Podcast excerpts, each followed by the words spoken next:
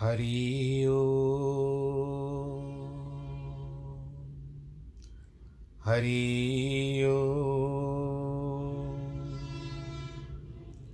हरि ओ। गुरुर्ब्रह्मा गुरुर्विष्णु गुरुर्देवो महेश्वरः। गुरुर्साक्षात् परब्रह्म। तस्मै श्रीगुरवे नमः। विघ्नेश्वराय वरदाय सुरप्रियाय। लम्बोदराय सकलाय जगद्दिताय। नागाननाय श्रुतियज्ञविभूषिताय। गौरीसुताय गणनाथ नमो नमस्ते। नाहं वसामि वैकुण्ठे, योगिनां हृदये न च मद्भक्तां यत्र गायन्ति, तत्र तिष्ठामि नारद। तत्र तिष्ठामि नारद। जिस घर में हो आरती, चरण कमल चितलाय। तहाँ हरि वासा करे, ज्योत अनंत जगाए। जहाँ भक्त कीर्तन करे, बहे प्रेम दरिया। तहाँ हरि श्रवण करे, सत्यलोक से आए। सब कुछ दीना आपने भेंट करूँ क्या नाथ? नमस्कार की भेंट लो, जोड़ू मैं दोनों हाथ, जोड़ू मैं दोनों हाथ, जोड़ू मैं दोनों हाथ।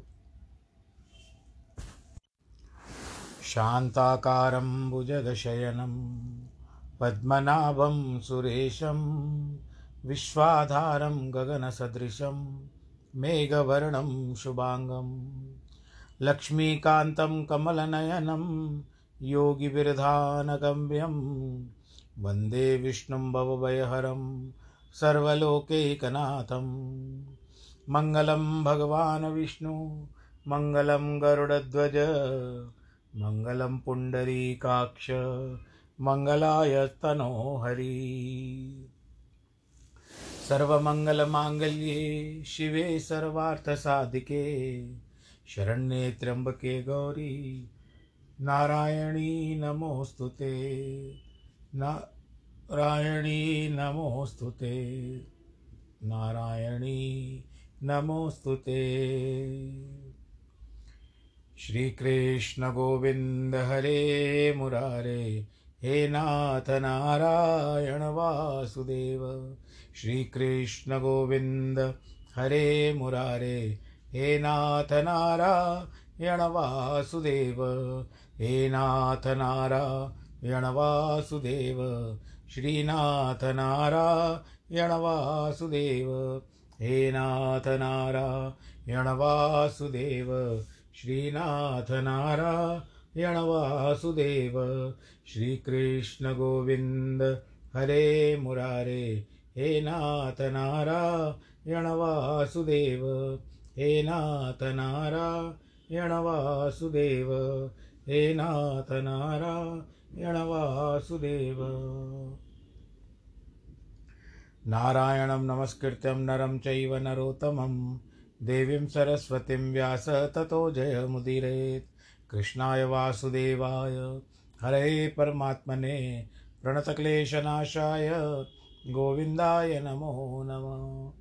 सच्चिदानन्दरूपाय विश्वोत्पत्त्यादिहेतवे तापत्रयविनाशाय श्रीकृष्णाय वयं नुमः।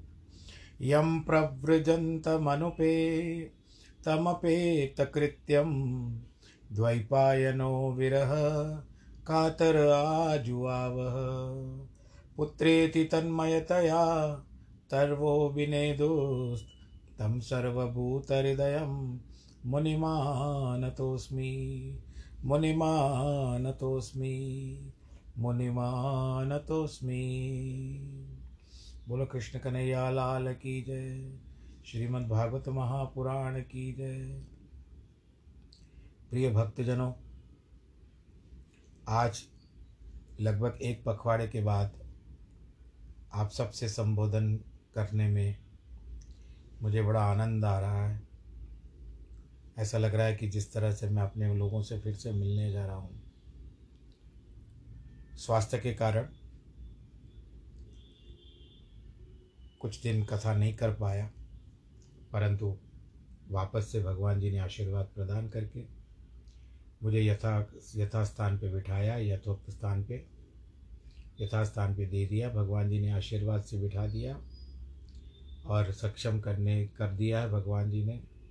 प्रयत्न करूँगा कि आप तक भगवान नारायण जी की, भगवान श्री कृष्ण की पुरस्मयी कथा आपके श्रवण द्वारों के द्वारा भीतर प्रवेश करते हुए आप हृदयांगम करो। बोलो, कृष्ण कन्हैया, लाल की जय। श्रीमद् भागवत की कथा जो इस्तेमाल वर्तमान है एक तरफ़ से हम देखें तो भागवत की कथा पूरी हो चुकी है।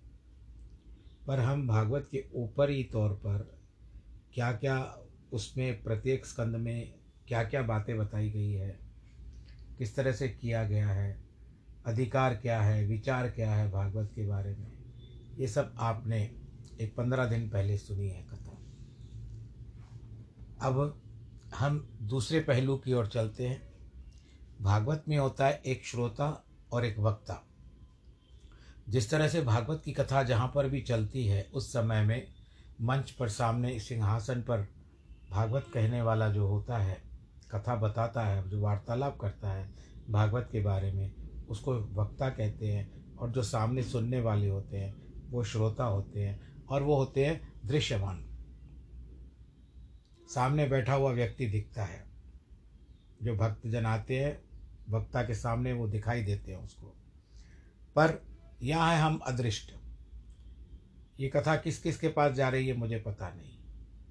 परंतु आप तक पहुँच रही है, कईयों तक पहुँच रही है, वो वोटिंग के आधार पर मुझ, मेरे पास आ जाती है।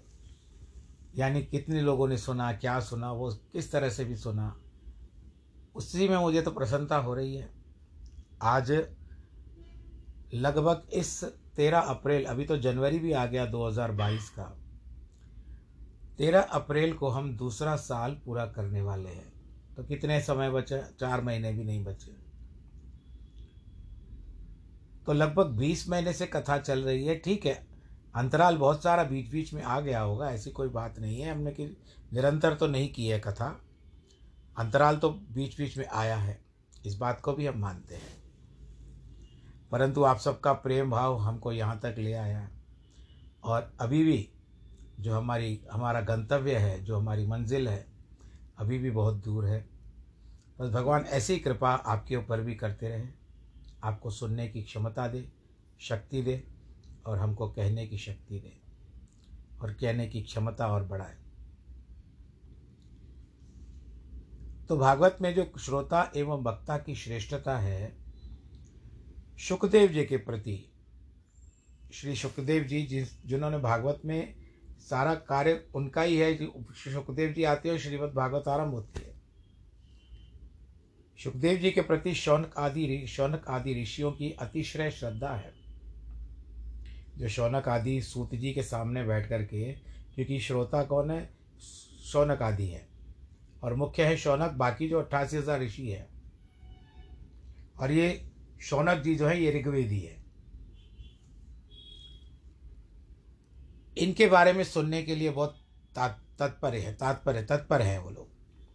क्योंकि वो लगता है उनको कि ये जो सुखदेव जी है ना, ये निवृत्ति परायण है। हम लोग पर, हम लोग जो है, सामान्य मनुष्य होते हैं और कई लोग होते हैं, प्रवृत्ति परायण होते हैं। अत्यंत विरक्त एवं आत्मा राम के रूप में जानते हैं। उनका मिलना बड़ा दुर्लभ है। यह भी उन्हें ज्ञात है। उन्हें यह सुनकर आश्चर्य हुआ। उन्होंने श्रीमद् भागवत का अध्ययन किया, अपने पिता के द्वारा। सम्राट परीक्षित को उसका श्रवण कराया।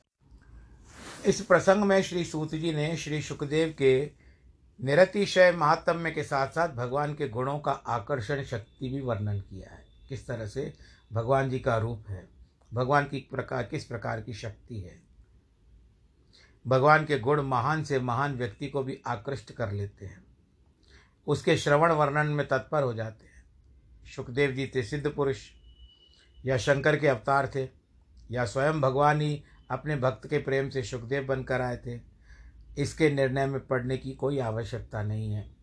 व्यास जी ने श्रीमद् भागवत के अनादि स्वरूप का स्मरण किया है। तब युग युग के, कल्प कल्प के कोटि कोटि सुखदेव और कोटि कोटि परीक्षित उनके हृदय पटल पर प्रकट होने लगे। उन्होंने सब सुखदेवों से त्याग, वैराग्य, अनुभूति को और कोटि कोटि परीक्षितों में भगवत अनुग्रह, भक्ति एवं श्रद्धा को समेटकर दोनों को मूर्त रूप बना दिया, रूप दिया है और उसके द्वारा वही श्रुति अनुसार सर्वस्व परमा अलादमयी भगवत कथा रूप भागवत का विस्तार किया है। यह भागवत पुराण अनादि है, सनातन है, प्रवाह रूप से नित्य है, जीव जगत के लिए शाश्वत कल्याण साधन है। भगवत स्वरूप है। इसमें अनेक ऋषियों के मध्य में निर्गुण निष्ठ सुखदेव जी के मुख से निःसृत अमृत का समस्त शास्त्रों का तात्पर्य निर्णय किया है। यह ऋषि सम्मत है, लोक हितकारी है। अतएव श्रीमद् भागवत के मुख्य निर्गुण का वक्ता सुखदेव जी है। वक्ता का जो आधा बात आती है, वो वक्ता सुखदेव जी है। मुख्य निर्गुण श्रोता परीक्षित है। इसके संवाद में न सूत शौनक के संवाद के समान भागवत की गौड़ता है, न तो नारद व्यास के संवाद में लोक चिंता। भगवत भाग, भग भग भागवत के सहज वक्ता है। सुखदेव और भगवत कृपा पात्र है, परीक्षित है, हम जिनको श्रोता कहेंगे। इस प्रकार प्रथम स्कंद में तीन तीन, बारह और एक के क्रम से उन्नीस अध्यायों में श्रोता वक्ता का स्वरूप निरूपण किया गया है। अब चलते हैं दूसरे स्कंद की ओर। इसमें क्या बताया गया है? साधन। श्रोता और वक्ता कैसा होना चाहिए? यह असंदिग्ध रूप से सिद्ध है। श्रीमद् भागवत के मुख्य वक्ता और श्रोता सुखदेव एवं परीक्षित है। सूत और शौनक यज्ञ, यज्ञांग रूप वर्ण, वर्णन श्रवण करते हैं। अतः वहाँ भागवत श्रवण गौण हो जाता है।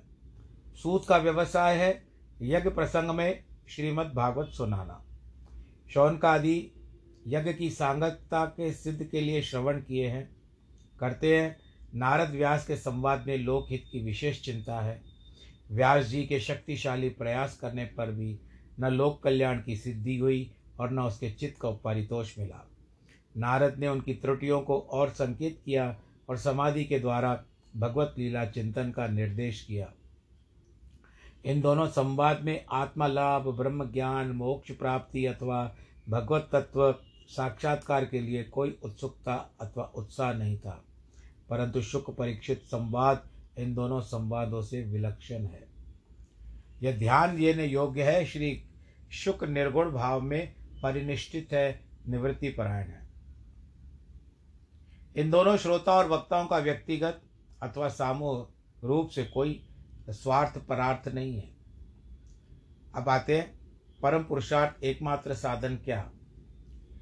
द्वितीय स्कंद में श्रीमद् भागवत के यह निर्णय किया गया है कि मनुष्य जीवन क्षण क्षण क्षीण होता है। जान नहीं पड़ता, देखते देखते आयु सरकती है। आपको चाहिए क्रियात्मक करना चाहो तो एक घड़े में जो टूटा हुआ घड़ा है, उसमें एक छेद हो, छोटा सा छेद हो, आप गलती से पानी भर लेंगे। आपको बहुत देरी के बाद याद आएगा। अरे, इसमें तो छेद था, छोटा सा छेद था, मैंने इसमें पानी भूल से भर के रखा है। वो पानी तो बहता जा रहा था, आपको पता नहीं चला। कब खाली हो गया, फिर घड़ा फेंक दिया। देखते देखते आयु सरकती जाती है देखते देखते घड़े से पानी टपकता जाता है। टूटे हुए घड़े से। ज्ञातव्य अनेक है, कर्तव्य अनेक है। ये करना है, वो करना है, ये बात जाननी है। परंतु अल्प समय में भी महान से महान उद्देश्य प्राप्त किया जा सकता है। यहाँ तक बताया गया कि जब यदि बिजली चमके, उस समय भी जो कार्य कर ले, वो और क्या चाहिए? बिजली की चमक में यदि बहुत अंधेरा हो और बिजली एक क्षण के लिए चमके और उस चमक में एक व्यक्ति अपना काम कर ले तो क्या हो सकता है? बोल, कृष्ण करें या लाल कीजिए। कितना अच्छा हो सकता है। भगवान श्री अंतर्यामी, भगवान श्री हरि जो है, सर्व अंतर्यामी एवं सर्वस्वरूप है। अतः अभय पद की प्राप्ति के लिए भगवान का श्रवण, कीर्तन तथा स्मरण करना चाहिए। श्रवण यानी आप सुनो, कीर्तन आप करो। श्री कृष्ण गोविंद हरे मुरारे। हे नाथ नारायण वासुदेव। और अपने मस्तिष्क में, भगवान जी का अपने मुख में, भगवान जी को याद करो, उसको स्मरण करो, किस तरह से भगवान जी है। जब हम भगवान श्री कृष्ण की लीलाएँ सुनती है, किस तरह से माता यशोदा को दौड़ाते थे तो वो सारा जो वर्णन एक दृश्य के रूप में हमारे समक्ष आ जाता है। नारायण स्मरण ही जीव का सर्वोपरि कल्याण है। धर्मनिष्ठा होनी चाहिए। सांख्य योग अर्थात साधनों का फल, परम लाभ, यही है। साधारण जीवों को तो भी बात क्या? विधि निषेध शास्त्र से अति निर्गुण निष्ठ मुनि भी भगवत गुणानुवाद ही रमते हैं। क्योंकि उन्हें विषय विक्षेप और समाधि साधना दोनों ही निष्प्रयोजन हो चुके हैं। सुखदेव जी ऐसे महापुरुष हैं, उनका हृदय श्री कृष्ण की लीला से आकृष्ट है। वक्ता जो होते हैं ना, वो पहले उनको, ये तो सुखदेव जी की बात अलग है, पर सामान्य जो व्यक्ता होते हैं, कथा करने वाले होते हैं, उनको सबसे पहले वो चरित्र अपने भीतर लाना चाहिए और उसमें स्वयं खेलना चाहिए।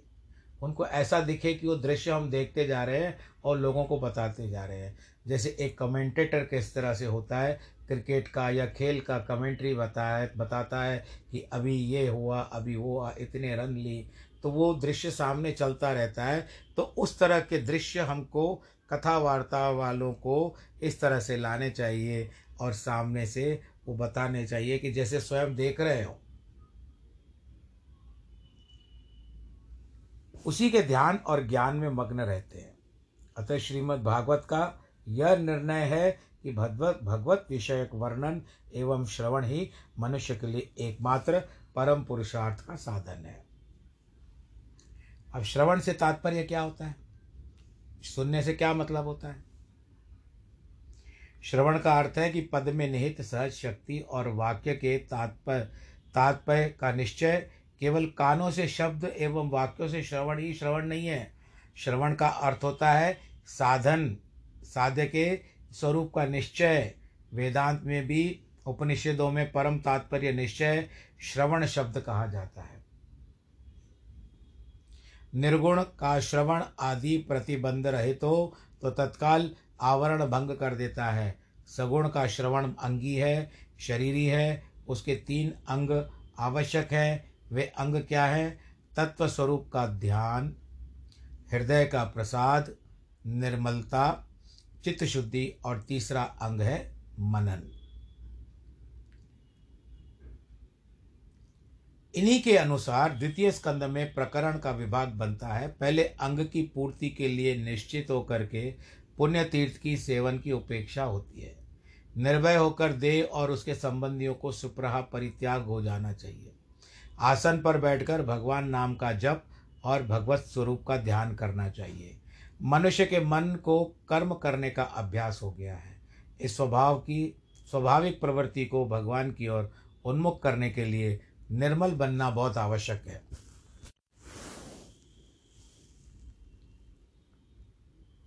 इसी कारण क्या बताते हैं?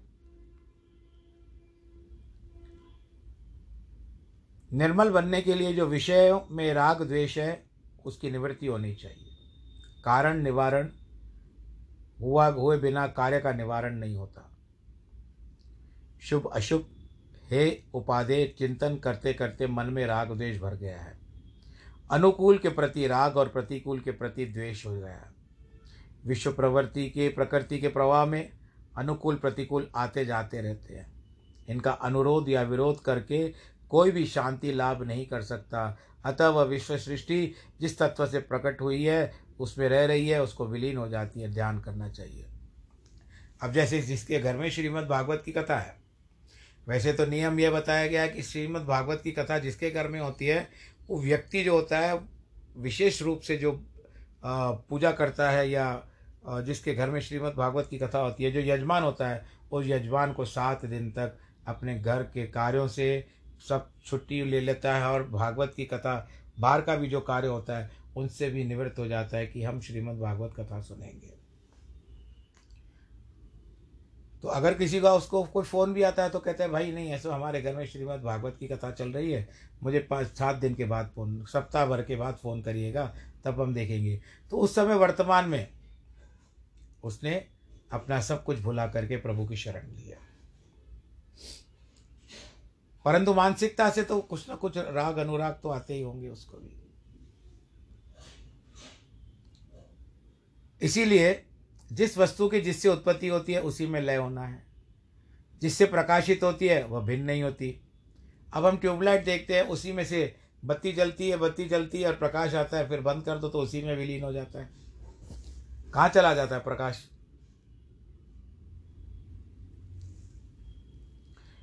इसी कारण सब देखो, परमात्मा ही का स्वरूप है। मन कल्पित है।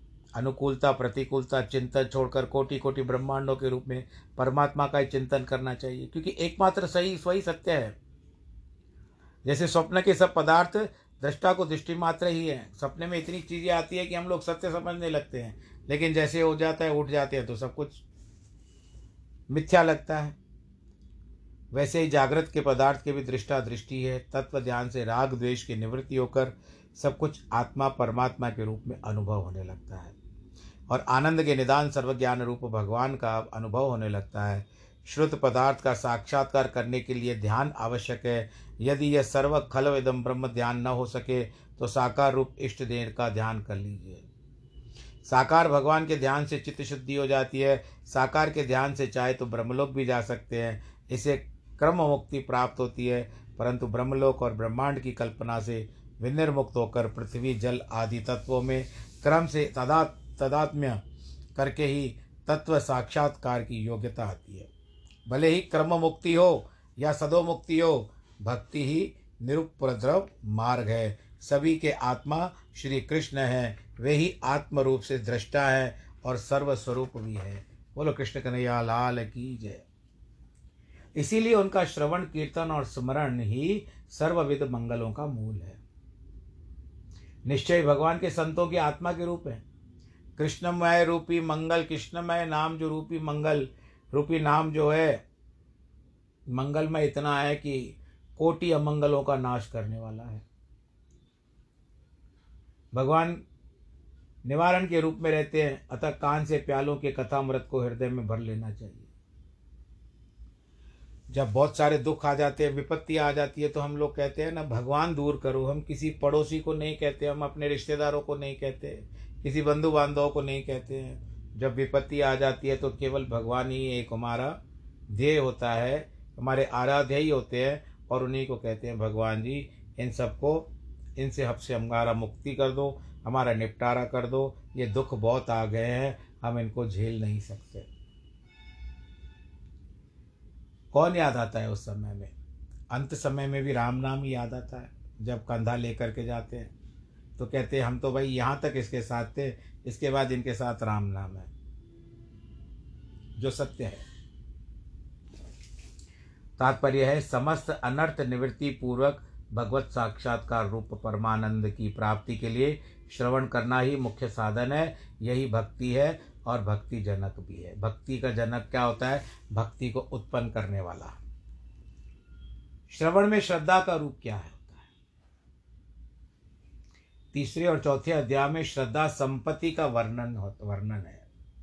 सभी वेदों में श्रद्धा की सर्वोपरि महिमा का वर्णन मिलता है। प्रातः मध्यान्ह और संध्या में श्रद्धा का आवाहन मंत्र है। श्रद्धा से ही सत्य की प्राप्ति होती है। यथि, यदि श्रुतार्थ में संदेह हो जाए तो उसका आचरण निष्फल, उसमें निष्ठा शिथिल हो जाती है। अतः संशय रहित होकर श्रवण करना चाहिए। यदि कामना भेद से देवता में विशेष श्रद्धा हो तो उसकी उपासना करने से मनोरथ की सिद्धि होती है।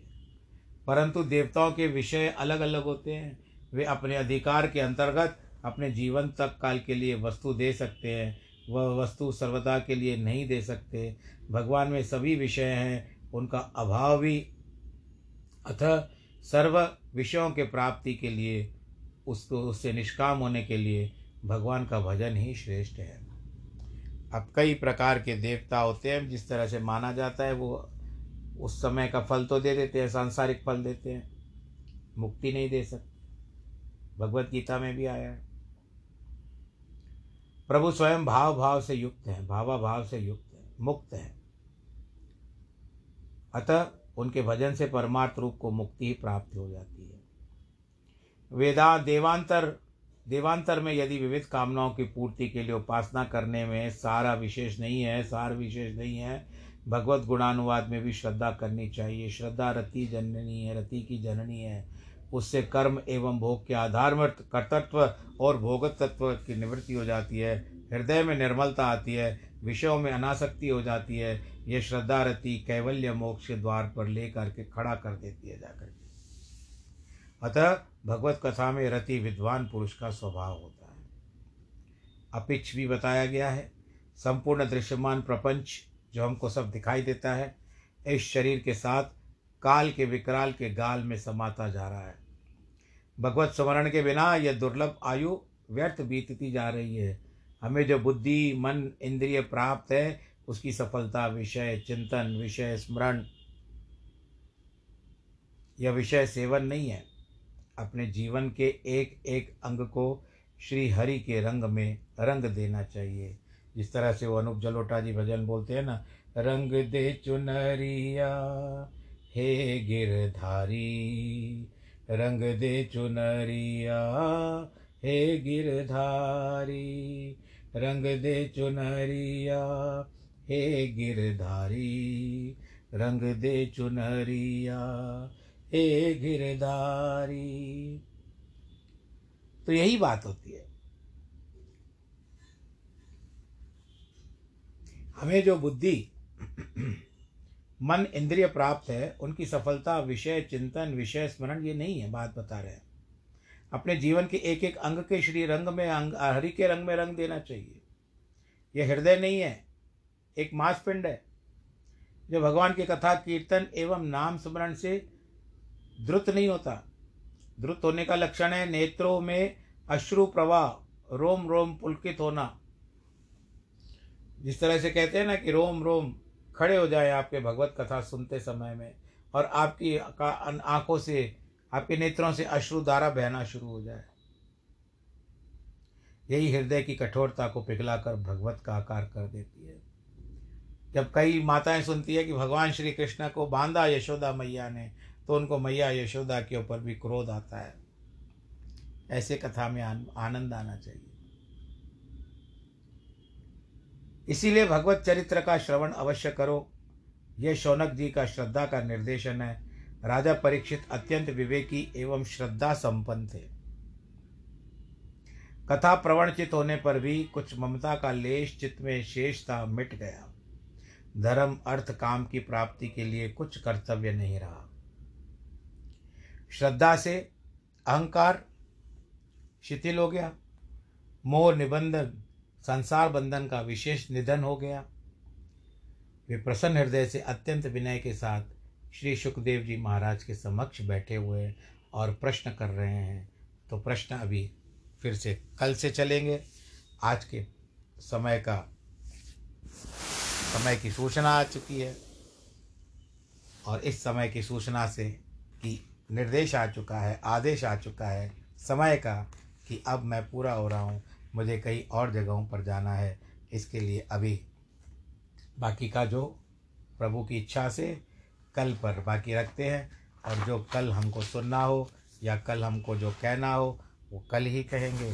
आज के लिए केवल यही संदेश है कि आप सब लोग खुश रहें प्रसन्न रहें और किसी भी प्रकार से आ, क्या कहते हैं इंग्लिश में पैनिक ना हो। कोई भी ऐसी आपत्ति आ जाए आपके ऊपर, प्रभु के ऊपर छोड़ दो। मेरे ऊपर भी ऐसे ही थोड़ा सा हुआ, प्रभु के ऊपर छोड़ दिया, सब कुछ अच्छा हो गया। आप खुश रहिए। जन्मदिन और वैवाहिक वर्षगांठ वालों को बहुत बहुत बधाई। नमो नारायण नमो नारायण नमो नारायण।